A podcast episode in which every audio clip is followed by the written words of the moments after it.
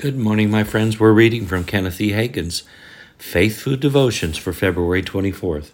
We're having a beautiful sunshiny day in the Ozarks. It's a little crisp, but we're heading in the right direction with temperatures rising and the ice hopefully melting soon. The title of today's message is Resisting Fear, and the related scripture is 2 Timothy chapter 1 verse 7. For God has not given us a spirit of fear, but of a power and of love and a sound mind.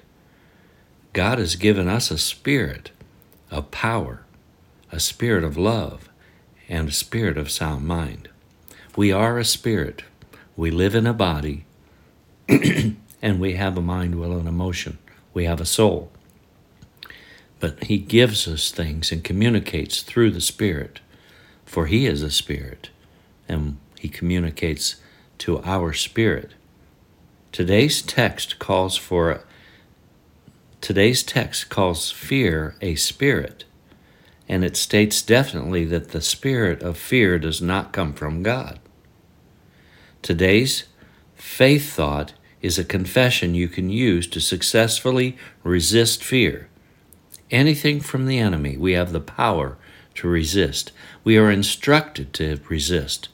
Someone cannot pray for us to resist.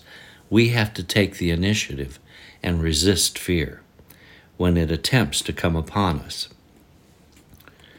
Confession Fear, I resist you.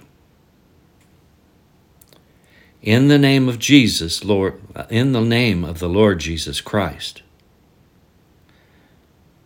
In the mighty name of Jesus, fear, I resist you. I refuse to fear. I refuse to be afraid.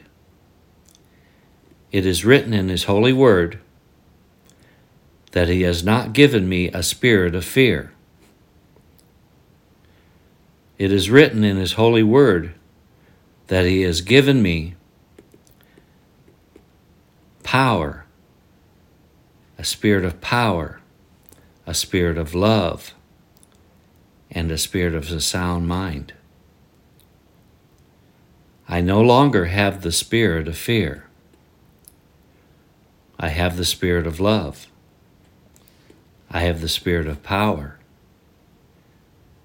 And I have the spirit of a sound mind. I am whole. Amen.